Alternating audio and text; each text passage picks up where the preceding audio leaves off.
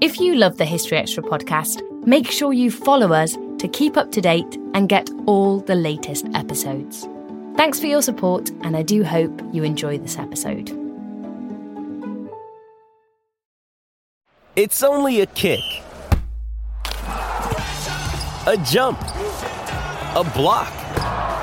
It's only a serve. It's only a tackle, a run. It's only for the fans. After all, it's only pressure. You got this. Adidas.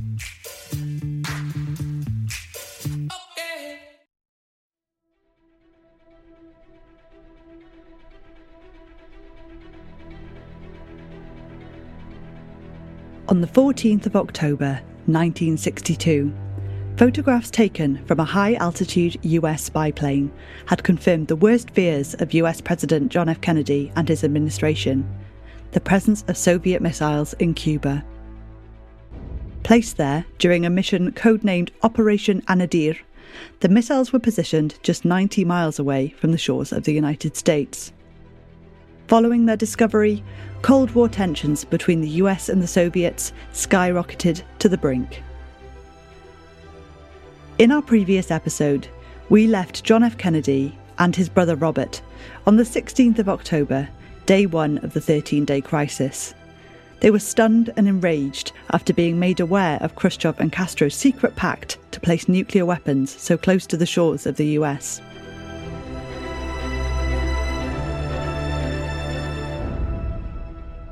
Here's Mark White, Professor of History at Queen Mary London and the author of several books on the American presidency and the Cuban Missile Crisis, He'll tell us more about the Kennedys' early response to the discovery of the missiles, which characterises the first phase of this 13 days of crisis.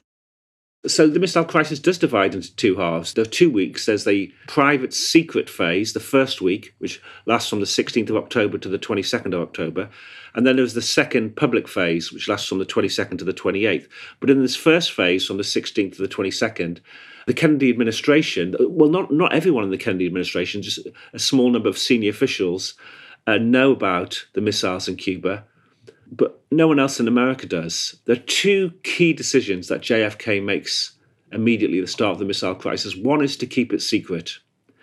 One option would have been to, you know, give a press conference, tell the world, look, the Soviets have done this terrible thing, put missiles in Cuba.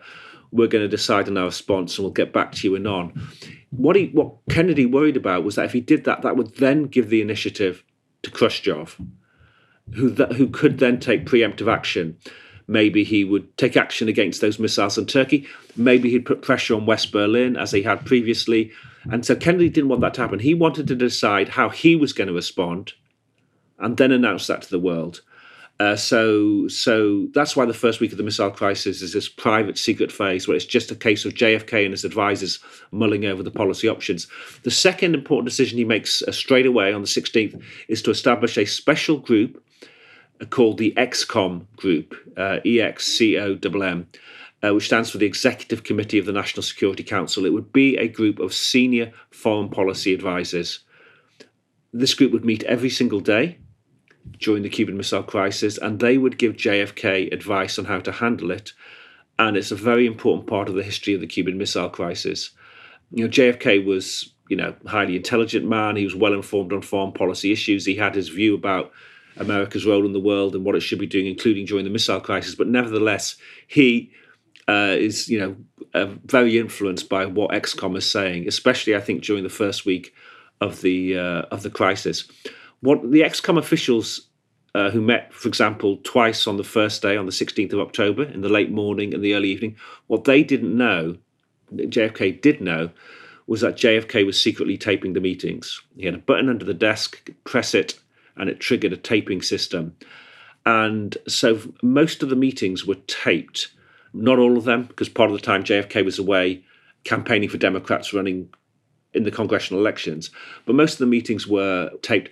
I think he, he must have told Robert Kennedy. I think Robert Kennedy would have known, but no one else did. But what it means is we have a very full, precise record of what was said in EXCOM. Meanwhile, As Kennedy entered into these top secret discussions, Khrushchev was also banking on secrecy, committed to the notion that the missiles would remain undiscovered by the Americans. Let's remind ourselves of the situation on Cuba for the Soviet soldiers during that first phase. Here's William Taubman, Professor Emeritus of Political Science at Amherst College in Massachusetts and author of a Pulitzer Prize winning biography of Khrushchev. The whole implementation of the decision to put the rockets, the missiles in Cuba, was done through the military. It was a, a sort of half crazy scheme carried out in a stupid, blundering way. They had to move these missiles across the Soviet Union and, and load them on freighters in the Black Sea port of Odessa. They had to pretend, they gave the whole operation the name Operatia Anadyr, which is the name of a river in Siberia to imply that that's what this was all about. They equipped the thousands of Soviet soldiers going on these freighters to Cuba with warm clothing. So it would look as if they were going to Siberia rather than the tropics. They described them as advisors and gave them all plaid shirts, flannel shirts. And these poor bastards found themselves below decks on these ships with the temperatures around 100 degrees Fahrenheit for days. And the notion that this operation could be carried out and not discovered as these ships trundled thousands of miles across the open ocean, it was a half crazed scheme. And the military, I'm sure they had their doubts. Uh, we know they had their doubts, the top military. But again, they saluted and said, Yes, sir, just like the political advisors and one of the crazy notions, which was uh, which was put forward by uh, Biryuzov, who was the head of Soviet strategic rocket forces, was that palm trees would disguise the missiles, and the Americans, even if they were trying to take pictures, would think what they were seeing were palm trees, not missiles. But that was a crazy idea too. And what did Cuba make of these Soviet tourists? Here's Alex von Tunzelmann, historian and author of Red Heat Conspiracy, Murder, and the Cold War in the Caribbean. There were about 43,000 Soviet troops on Cuba at this point. The CIA were estimating it as 10,000. Again, a huge underestimate, much bigger numbers.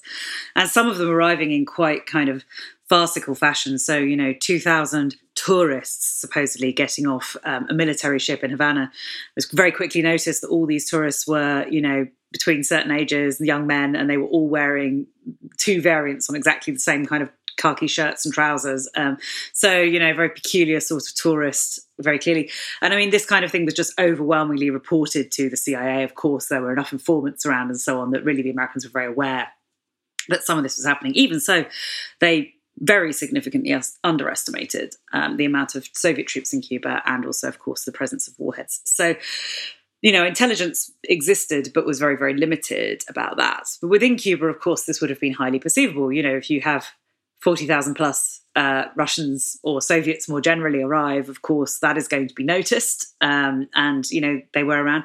And generally speaking, their reception was very good. Uh, the Cubans got on very well with the Russians, uh, generally speaking, because I think there was a sense, especially with the younger Russian troops, and this was kind of a factor in the whole Soviet Cuba alliance, is that by this point, the leaders of the Soviet Union were really old men. You know, they weren't terribly glamorous, they weren't very exciting. And these new young Cubans who seemed much more macho, you know, much more vital with their big beards and their army fatigues and all of this kind of stuff, had really emerged as these kind of great heroes in a lot of the communist world. You know, they'd been built up as these much more glamorous visual representations of what communism could be. So, you know, a lot of those young Soviet troops really kind of hero worshipped people like Fidel Castro, Che Guevara, um, and so on. And, you know, when they were arriving there, there was a great camaraderie actually between those troops and the Cubans. And in a sense, this set up potentially an even more dangerous situation because some of those Soviet commanders there could act without uh, calling back to Moscow. And when they were forming these very close relationships with people like Raul Castro, who they got very, on very well with, now, of course, there's a huge danger there of miscalculation, effectively, of them taking action without even asking Khrushchev, the presidium, everything that's going on in Moscow, what to do next. So You know, this really presents a very great danger for Khrushchev. He's taken an enormous risk by sending these people there and, you know, them getting on very, very well with the Castros. So, with as many as 40,000 Soviet soldiers sweating on the shores of Cuba, and many Cubans aware of the military build-up, let's return to the early meetings of ExComm. Here's Mark again. What's interesting about JFK's early response, and this is also true of his brother Robert Kennedy, who's Attorney General, so as head of the Justice Department, not really supposed to be involved in foreign policy. But once the Bay of Pigs turns out to be such a disaster, JFK brings them into foreign policy. It was this, it was basically a when things go wrong, the only people he can rely on are family. So he turns to family, he turns to Bobby. So Bobby gets very involved in foreign policy, especially Cuba thereafter. If you look at the initial response of the Kennedys to the news about missiles in Cuba, it's clear and pretty hard line. If you look at the records of those first two ExComm meetings, John F. Kennedy's position is clear. He believes that he must respond militarily, that what the Soviets have done is unacceptable to, to deploy missiles, nuclear missiles in Cuba so close to uh, the United States, and that he has to take strong, robust action. I think one major reason he thinks that is because of two statements he released back in early September. On September the 4th and September the 13th, 1962, he released two statements in response to the public political debate over the Soviet military buildup in Cuba that everyone knew was taking place. Didn't know about the missiles. What he says is look, the Republicans are making a, a meal of this. Uh, they're just trying to exploit this issue for political gain. But really, there's nothing for us to worry about because no nuclear missiles are going in. Now, of course, if nuclear missiles do go in, then I will take strong, robust action. But he says that I'm not thinking the missiles will go in. But it's interesting that one of the first things he does during the missile crisis is he gets an aide to go back and check exactly what he had committed himself to in those statements. But basically, he, he had tied his own credibility to a robust response to a Soviet missile deployment in Cuba should it take place. So his initial position on, the, on that first day, the 16th of October, is we must respond militarily. And, the, and there are three options. There's an airstrike we could carry out on the missile sites, a more general airstrike on those Soviet missile sites, but other Soviet military equipment and installations too. And then thirdly, and this was the kind of the Super Hawk option, which was full scale invasion. So that was his position that the US had to respond militarily. I should say that's what most ExComm advisors felt at the start of the missile crisis. What's really interesting is if you look at what Bobby Kennedy said. He doesn't say too much on that first day, but when he does speak, he makes it clear that he is actually for the Super Hawk option, which is the invasion. JFK himself was probably veering towards the, the airstrike, sort of general airstrike, but Bobby was for the Super Hawk option of a full scale invasion. For many years, historians were very reliant, because of the paucity of sources decades ago, very reliable on Bobby Kennedy's memoir on the Cuban Missile Crisis, which was called 13 Days, which uh, was written in the final days of his life because he was assassinated in 68 and uh, was published posthumously the end of the 1960s. And he basically portrays himself in that book as the kind of hero of the Cuban Missile Crisis, the one who stood up to the Hawks in ExComm, people who were arguing for military action and made the case for naval blockade. What he doesn't mention is that at the start of the crisis, he was a super hawk himself and for invasion. I wonder, Mark, could you give us a sense of the sort of language being used by the Super Hawks in these ExComm meetings? How ferocious was this position they were advocating? So uh, the Superhawks were various people, but included the generals, it included the CIA, it included famously Dean Acheson, who was a veteran Democrat, acknowledged as an expert on foreign policy. He had been President Harry Truman's Secretary of State at the end of the 1940s, early 50s, and just a key architect behind the whole post war policy of containment, of containing Soviet aggression. He is a, a hawk. On that first day, there's one advisor who played a key role, and that is Robert McNamara, Secretary of Defense. Regarded by many as a villain on the Vietnam War, he's seen as having pushed Lyndon Johnson into war in Vietnam in 1965, and that turned out to be a disaster if he's a, villain on that, he's a hero on the missile crisis because he is the official who, on the 16th of October, the first day of the missile crisis, comes up with the idea of, well, what about, as, a, as an independent policy option, what about a naval blockade? Let's establish ships around Cuba. That will stop the Soviets sending in any more missiles, and it'll give us time to try and negotiate the removal of the missiles that are already there. That converts a debate over, you know, what military option should we take to debate over do we go with the military options like an airstrike or do we go with the blockade? So that's a really important contribution by, by McNamara. What the Hawks, like Acheson and, uh, and others say, is the problem with the blockade option is it doesn't deal with the problem at hand. It doesn't remove the missiles that are already there. The advantage with an airstrike is you can actually deal with the problem at hand. You can actually destroy and therefore remove the missiles that are already there. So that is the argument that the Hawks made again and again. In terms of the sort of language, did get very, very feisty, testy. There's a meeting, we have a recording of this, between JFK and his generals on the 19th of October. So that's the, four, the fourth day of the missile crisis, where they're really sort of disrespectful to Kennedy and Kennedy's actually, I think, very impressive in that meeting because they're just saying, well, let's just go ahead and bomb Cuba. We must bomb Cuba. This is unacceptable. And Ken- what Kennedy is saying by that point, JFK is saying to him, look, you need to look at this in a broader political context. I.e., you've got to consider what the Soviet response will be. If we go ahead and bomb Cuba, could that trigger war over Berlin? Could the Soviets move on West Berlin? We need to think about that. We do want to avoid getting into a war. We do want to avoid getting into a nuclear war. So by that point, Kennedy, uh, JFK's come around to the blockade, and he says, "So I think we should go for a blockade." And it's Curtis LeMay, famously hawkish figure, says to him, "I think you know really disrespectfully, that's appeasement." And Kennedy says, "Well, what did you say to me?" And LeMay says, You're in a fix, you're in a mess. And Kennedy says to him, Well, in that case, you're in it with me, aren't you? And when he leaves the room, the generals continue to talk and the recording continues. And it's, it's like a scene out of Doctor Strangelove, the, the, the movie Doctor Strangelove. They're just unbelievably bellicose. So it's to Kennedy's credit that he keeps an open mind and is prepared to switch from his early support for an airstrike to a blockade, which he's done by about the 18th of October, so three, three or four days in. But it's also commendable that he has the backbone to stand up to his generals and not be pushed into taking military action, which he thinks is wrong. So that's another com- commendable aspect of his leadership. And a key, in terms of you know the, the Hawks argument, a key develop, development for JFK is when he is advised, which comes at a number of points during the first week, but including uh, on the 21st of October, when he's informed, for example, by Walter Sweeney, who's an Air Force uh, official, that even if an airstrike went perfectly, even if it went as well as it possibly could, 54% of all the missiles that are there will be destroyed. That's if an airstrike goes as well as it can be. Some of them will be hidden, some of them will miss. So JFK knew by that point that even if he goes for the airstrike, it's not going to destroy all the missiles that are there. The Soviets will still have missiles that they can use in a counter response. And for Kennedy, that's the nail in the coffin for the Hawks argument.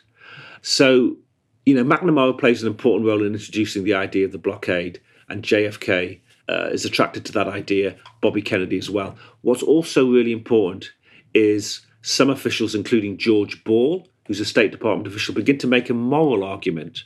What they say is, you know, we, we the United States can't go for an airstrike because this will be the moral equivalent of Japan's bombing of Pearl Harbor. That comparison's made again and again. And JFK is persuaded by that, and so is Bobby Kennedy.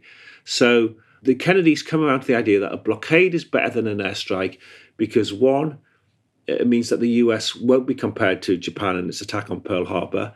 It will stop the Soviets sending in more missiles, the blockade. It will give a window of opportunity for the for the for a negotiated settlement. So for all of those reasons, JFK decides that he's going to go for the blockade. And I'd say certainly by the 20th, that's the fifth day of the crisis, he's definitely decided he's going to go with the blockade. And then it's just a case of him announcing that to the American people and the world, which is what he does on the 22nd of October. As Mark just mentioned, Kennedy ultimately elected to establish a naval quarantine. This was a ring of US ships around Cuba, which would effectively block the delivery of any further, quote, offensive weapons and associated materiel from the Soviets. While Kennedy's decision crucially avoided an outright declaration of war, Khrushchev would later call this action, quote, outright piracy.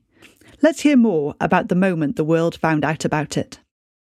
JFK knew that once he'd made the decision, he needed to communicate that to the American people through a, a radio and television address, which he does uh, 7 p.m. Eastern Standard Time on the on Monday, the 22nd of October, 1962. This is the moment that the first week of the Cuban Missile Crisis, the secret private phase comes to an end, and the public phase starts because the American people learn about the missiles in Cuba, the American uh, press, and indeed the whole world.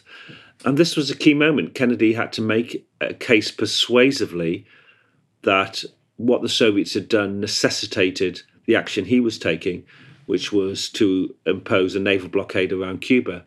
What he that speech is basically two things. One, he tells the American people in the world, I need to, I need to let you know there are Soviet nuclear missiles in Cuba. And two, I'm responding with uh, a naval blockade.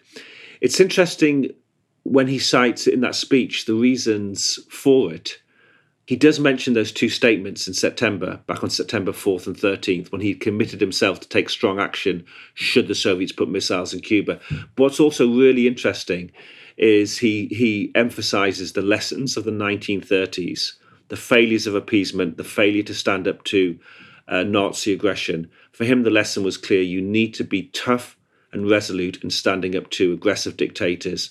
So that was something which had intellectually preoccupied him in the late 1930s, and he'd written his first book, Why England Slept, on that whole issue. And it's interesting that at this, the gravest moment in the Cold War, the gravest moment in his presidency, he goes back to that historical moment the late 1930s. And that clearly has uh, influenced his thinking on this um, on, on on the Cuban Missile Crisis. The part of the speech that people tend to overlook, which is really interesting, is the final part of it, where he, he speaks uh, directly to the Cuban people. She says the speech has been carried to by special radio facilities. But basically, if you read that speech, he says, well, you know, lots of times in the past, the Cuban people have risen up and overthrown dictators and tyrants.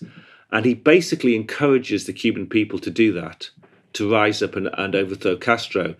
He wants to get rid of the missiles in Cuba but for him, the optimal outcome of the Cuban Missile Crisis will be the removal of the missiles from Cuba, but also the removal of Castro. And I think that's a weakness in his position because really his exclusive focus should have been on getting rid of the missiles, given the seriousness of the situation.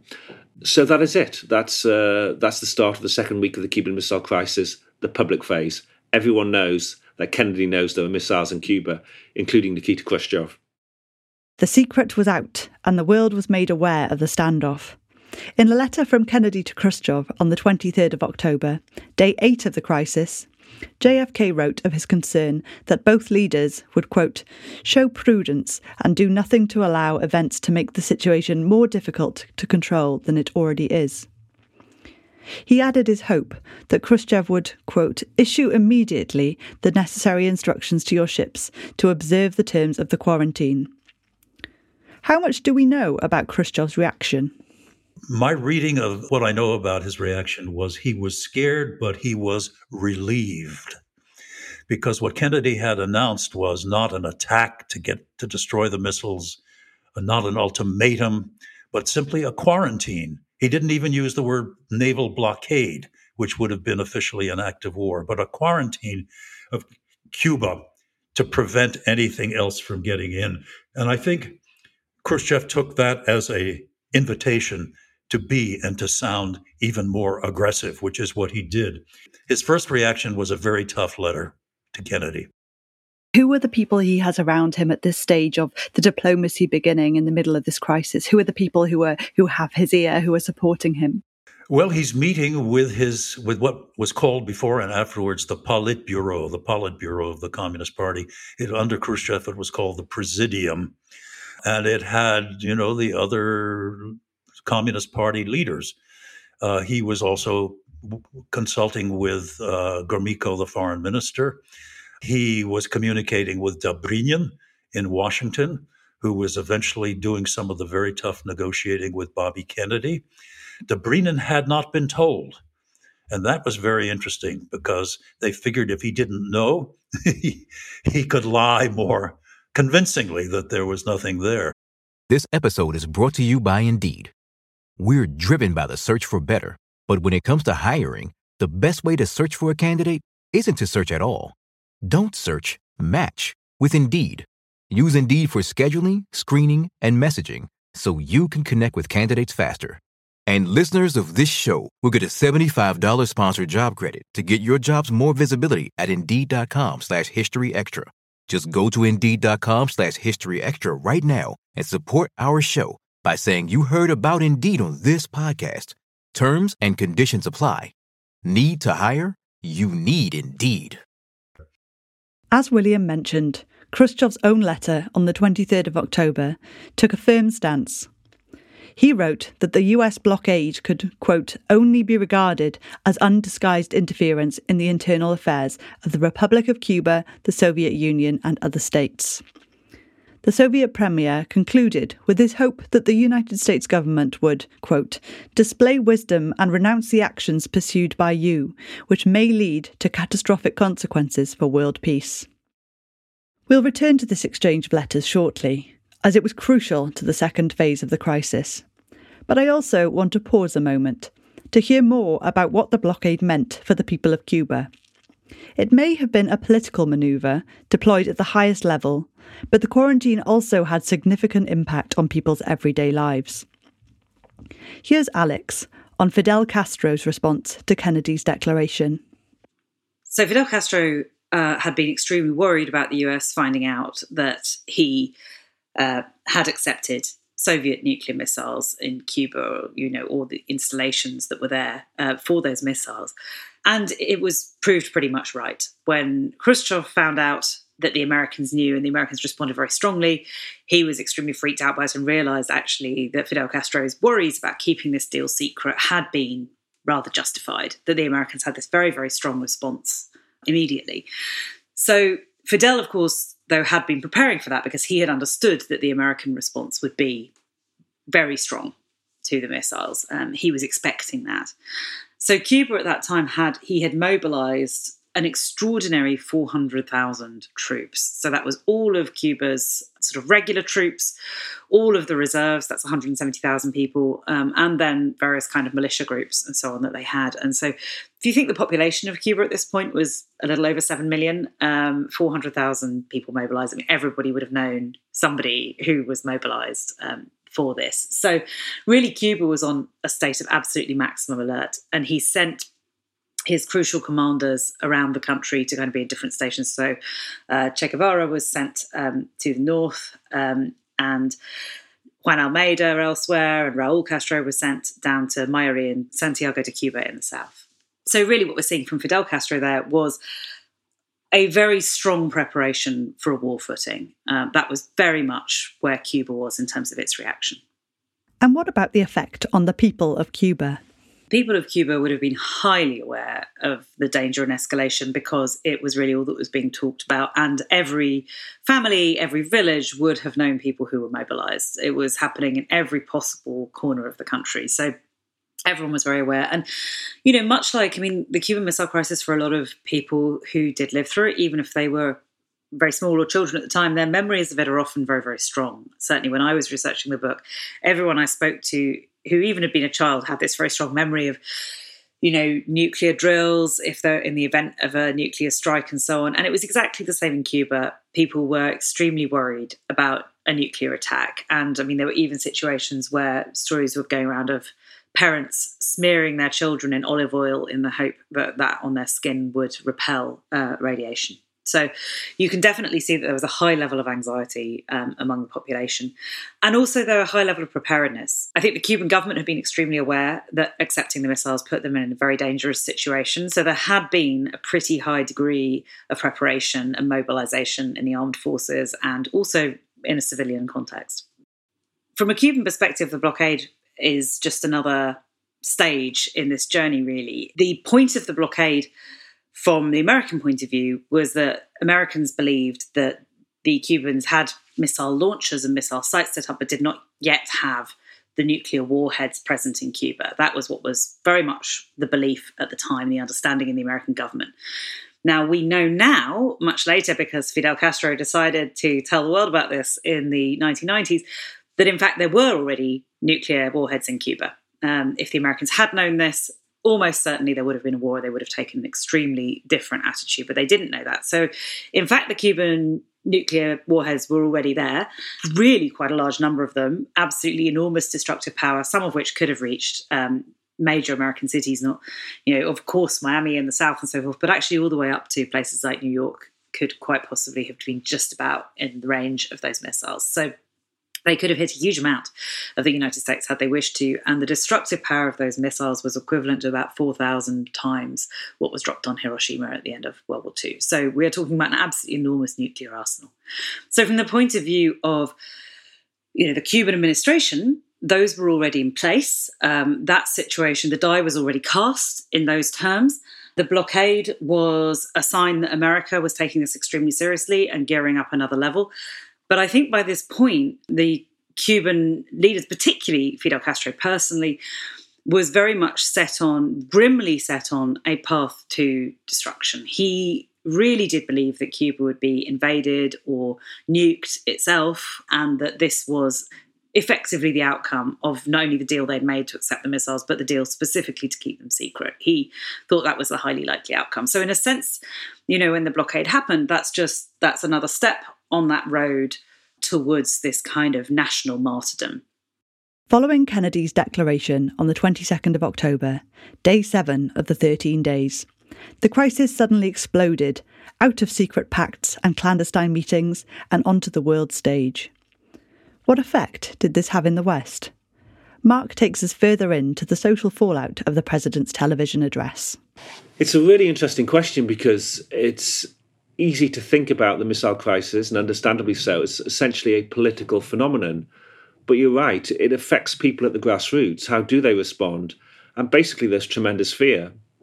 They took a poll the day after, a, a survey was taken on the 23rd of October, uh, which showed that one in five Americans thought there would be World War III. There's a story of a, a man with a family planning a course for Canada think on by boat to leave the country. There are stories of families going into supermarkets and buying huge amounts of food and cleaning detergent to prepare themselves for a major crisis. I think at one store opener said it's crazy. What are they going to do? Sort of clean up after the bomb. So, in a nutshell, there's tremendous fear. I mean, JFK is a, is, is a very good communicator, and I think he tries to be as reassuring to the American people as he can. But basically, there's tremendous fear that this crisis is going to result in World War III and uh, a nuclear war at that. Looking to the other side of the Iron Curtain, what was the reaction to the crisis in the USSR? I don't know just how nervous the Soviet populace became. They didn't know nearly as much as the American population knew the American population was mighty scared. I was a graduate student at the time at Columbia University, and one of my professors was Zbigniew Brzezinski, who later became Jimmy Carter's national security advisor. And I remember he gave a talk, and we, we, were, we were all sitting on the edge of our seats waiting to hear whether we would, would be blown up. So there was plenty of fear, at least in our country, and I think plenty in, in the Soviet Union too. We don't have public opinion polling carried out during this crisis. We don't know exactly how alarmed uh, his colleagues were, even though when they ousted him from power two years later, they were pretty devastating in their criticisms of him, including this, they called this a harebrained scheme. Uh, so we, I think we must assume that they were very nervous, very nervous about this. Uh, there are a couple of fascinating uh, little um, anecdotes that reveal what was going on. At the height of the crisis, at one point, when an American letter, one of them from Kennedy, was delivered to the Soviet Foreign Ministry, the American who delivered it, when he was admitted, found a guy in the corridor wearing a gas mask, a Soviet diplomat in the corridor of the foreign ministry wearing a World War II gas mask if it wasn't World War One. It was an old, it was an old contraption. And this was, I think, pretty clearly a way of showing the Americans that we Russians are ready. If you you push us too far, we will go nuclear. But it was again a, stu- a stupid, crazy symbol. And if it really meant anything, it maybe meant that the diplomat himself was scared. But I think it was more of a of a Potemkin village gas mask show, so to speak. Another story about the behavior of Soviet diplomats. I heard later from American diplomats in Moscow that they suddenly began receiving telephone calls from their Soviet counterparts who had never called them before and had been, you know, coolly polite when they met. And suddenly they were calling them up on the phone and saying, How's it going? How are you feeling? How's the wife? How are the children? Gushingly polite as a way of signaling that they were well intentioned and hoped to solve this thing before it was too late. Could I hear some more of your recollections of that time? More of my recollections at the time? well, this was many, many years before I even thought of writing a biography of Khrushchev. So to me, I, I knew nothing about him except he seemed an explosive kind of character. I had gone to elementary school and then junior high school during the age when we were taught how to hide under our desks in case of nuclear war, as if that would have helped. I remember I lived in Manhattan in New York City. Across the street, there was a building that had a sign on it directing us to a bomb shelter in the basement in case of nuclear war. So there were, you know, on the surface, it looked as if, well, you know, we'll handle it if it comes. But people knew that these these precautions were basically a joke, and we would we would be done for. So, with as many as one in five Americans believing that they were on the verge of World War III, and diplomatic relations between Kennedy and Khrushchev at breaking point, how could the world leaders begin to bridge this treacherous chasm? So, around the same time as JFK gives that speech on the 22nd of October, his administration dispatches a letter to Khrushchev. It's actually, I think, handed over by Dean Rusk, who's Secretary of State, to the Soviet ambassador. But anyway, it's relayed to Khrushchev. It's a letter from Kennedy to Khrushchev, just stating his position and saying, you know, what we've done is the minimum response uh, that's required in order to get the uh, missiles out of Cuba, and th- and uh, basically encouraging Khrushchev not to do anything drastic that might result that, that might result in war. That is the start of an important part of the second week of the Cuban Missile Crisis, which is a correspondence between Kennedy and Khrushchev. So I think if you're thinking about the second week of the Cuban Missile Crisis, there are a number of strands to it. You've got Kennedy is continuing to meet on a daily basis with his ExComm advisors, so they're con- continuing to discuss the is- issues as they emerge. Secondly, you have a actually a, a sort of secret dialogue. So, for example, Bobby Kennedy is used by JFK as his secret envoy. He goes to see the Soviet ambassador in Washington, Anatoly Dobrynin, on the 23rd of October, also the 27th of October. That's important. But then the other thing you have, uh, the third thing you have, is this is this correspondence between Kennedy and Khrushchev. And so, 22nd, 3rd, 4th, 5th, you know, of October, they're writing to each other, and essentially, what each of them is saying is, "It's your fault. We're not backing down." You know. Uh, so what Kennedy says is, you know, what you've done is totally unacceptable, provocative, dangerous, putting missiles in Cuba, that's unacceptable. And what Khrushchev says is, look, putting a naval blockade around Cuba is uh, is, a, is an act of war, and I think you're only doing it because of the so that you can look tough before the congressional elections in November. So basically, they just dig their heels in and don't offer any kind of compromise. It's clear if you're going to get out of the missile crisis, there needs to be compromise. And that all changes on the 26th of October. Let's pause on the 26th of October, day 11 of this 13 day crisis. We've already heard how Khrushchev's early letters to Kennedy following his television address were bristling. Yet, by the 11th day, Khrushchev was seeing things differently. By October 25th, Khrushchev was beginning to move toward a compromise and to imagine concessions that he might make. And he eventually did on October 26th. What he said in a letter that gave signs of having been written by or dictated by him personally under stress and quite anxious. What he said was if you promise not to invade Cuba and to uh, topple Castro, we will pull the missiles out of Cuba. And I think it's important to say that if, as I said earlier, Khrushchev imagined this whole scheme as producing a triumph that would buttress his standing in the world and at home. He found himself on October 26th imagining his retreat as a different kind of triumph. That is, he would say that he had saved Cuba because the Americans would have promised not to invade, and he had saved the world from the danger of a nuclear war. So that that's what I think was going through his mind during that week, at least through Thursday. But as Khrushchev moved towards compromise, in Cuba, Fidel Castro was considering a more dangerous direction. Fidel Castro really formed this incredibly fatalistic mindset around the crisis. He believed, you know, which I don't think Khrushchev had ever fully appreciated until, you know, halfway through the crisis, really. Fidel understood what he had done by taking those missiles on and by keeping that deal secret, which was effectively to seal Cuba's destruction. It was an absolutely enormous deal for him. And he kind of framed this in his own mind as this potential for a sort of glorious martyrdom, that effectively Cuba would be destroyed and this would reveal.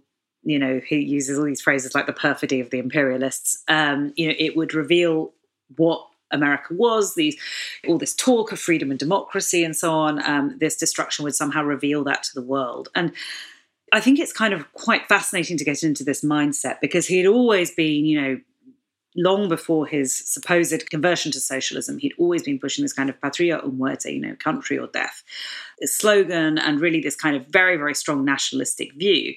Now, that's one thing when you do that for yourself. It's quite another thing when you adopt that on the part of a whole country who have not all agreed, frankly, that they would like to be martyred for this quite vague cause, which is quite unclear. So it was sort of an extraordinary decision to make, and I think fairly horrific honestly, to look at it close up, the potential to get Cuba just completely destroyed. But I think that was the decision that he'd made in his mind. We can see he did take it seriously. I mean, very, very reluctant to take the missiles and to keep that deal a secret, but he had done it. And once he'd made that decision, that in his mind was then the way that was going to happen. So, what we can see is a very serious preparation that he'd made for war. And then during the crisis itself, now, one of the absolute key features of the missile crisis is that communications were so bad and so slow between everybody. So, things would happen, and then it would take 12 hours to get a message, you know, across the Atlantic effectively from either Cuba or Washington to Moscow. And all of these were going backwards and forwards at such a slow rate that actually things were changing before the messages had arrived. And there was quite a lot of events kind of tripping over each other almost. So the key turning point from the point of view of Cuba is really around the 26th of October. Now, at this point, Khrushchev, of course, had received this intelligence reports saying that Kennedy was gearing up for a full amphibious invasion of Cuba, the removal of Castro. He was absolutely horrified by that, you know, wrote to Kennedy. That was all going on. While that was also, you know, then there was this second letter when he received more information that was more reassured and a bit more bullish. You know, this was all going on in the kind of, you know, Soviet American arena. Uh, but at the same time, afternoon of 26th of October, Fidel Castro in Cuba went to meet uh, General Issa Pliyev, who was the Soviet commander um, in Cuba. Um, Fidel told him that he had decided to shoot down any American planes that they could hit. Uh, they were going to fire against these low level flights, um, didn't have access to the surface to air missiles at that point, so it had to be conventional weapons. Pliyev reported to him that the Soviet forces in Cuba were now ready for war. But what they didn't know, because the message hadn't arrived yet, is that Khrushchev now believed that the Americans weren't about to invade. So they were operating uh, Fidel Castro and Issa Pliyev on the basis that they thought American forces would land within the next 24 to 72 hours or so. And they decided between themselves that they would strike back against the Americans. They were going to fight. Um, so this was all happening. Khrushchev did not know this was happening. Fidel, obviously, at that point, made some kind of decision in his mind that this was the end. This was going to be the showdown, Armageddon. So he left that meeting with Pliyev and he went directly to see the, the uh, Soviet ambassador in Cuba, Alexander Alexeyev, and asked him to help draft this letter in Russian to Khrushchev to sort of say what decision he'd made. So the two of them sat there, Alexeyev and Fidel Castro, with beer and sausages. Um, and they went through at least 10 different drafts of this letter. They were really trying to get the language precise, and it was very difficult because Alexeyev spoke, spoke extremely good Spanish, but not completely perfect. And of course, you can never perfectly translate the precise idea. So Fidel's letter is this extraordinary document which sort of, you know, says basically that Cuba is ready to be destroyed. So Alexeyev even asked him at one point, Do you actually mean what it seems you mean that the USSR should, in fact, launch a first nuclear strike against the US? And Fidel then came back with saying, Well, I don't want to say that directly, but you know we shouldn't wait for the americans to initiate the first strike and decide that cuba should be wiped off the earth. So this was sort of a very subtle distinction basically. He was trying to convey to khrushchev that concern for cuba should not guide his policy that cuba was ready to sacrifice itself in the event of a first nuclear strike. So you know if the americans occupied cuba the soviet union in his opinion should launch a first strike um, regardless of the consequences of that for Cuba. That's what should happen. So, in Fidel's mind, this letter was a kind of declaration of Cuba's willingness to perform this supreme sacrifice, to sacrifice itself for the name of this cause. A decision he had taken, of course, privately on behalf of the country, that it should face that. And you know that was what he believed was necessary. It was, it's a very shocking letter. But you know it shows why he had taken so seriously the taking of the missiles and the keeping of the deal secret in the first place. But he had by doing that taken this extraordinary risk on part of the cuban people. Um, as he pointed out and he was correct um, the us had also stationed missiles in other countries you know britain turkey italy various other places. But those places had not concealed from the people that this had been done, whereas in fact Fidel had concealed from the Cuban people that he had taken this decision. So it was a very, very frightening decision, um, and this letter was quite extreme. So even though they kind of, you know, they went through this letter, Fidel and Alexeyev, many, many times, um, weren't entirely happy with it. The next morning, you know, extremely early, I think it was kind of 6.40 a.m. Havana time, um, Fidel's letter went into this laborious transmission system to get to Moscow.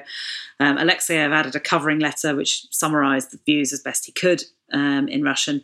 And so it would take 12 hours for that to get to Moscow. And during that time, the situation changed again. 27th of October, of course, Rudolf Anderson, uh, in his U 2 overflight in Cuba, was shot down. And that would change the situation again and change everything.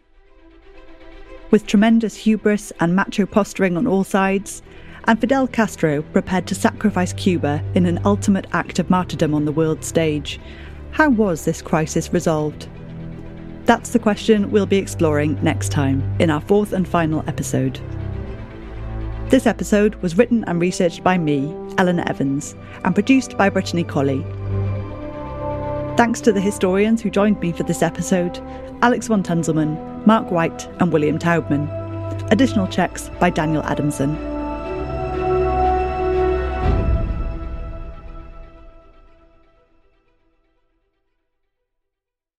A collision between a Chinese jet and an American spy plane. He came and rammed into our left wing. With relations increasingly strained, what are the chances of things spinning out of control? The Western world was asleep. I'm Gordon Corera. I'll be exploring the friction in this most important of relationships and asking Has the West taken its eye off the ball? You cannot ignore China. From BBC Radio 4, this is Shadow War China and the West. Listen wherever you get your podcasts.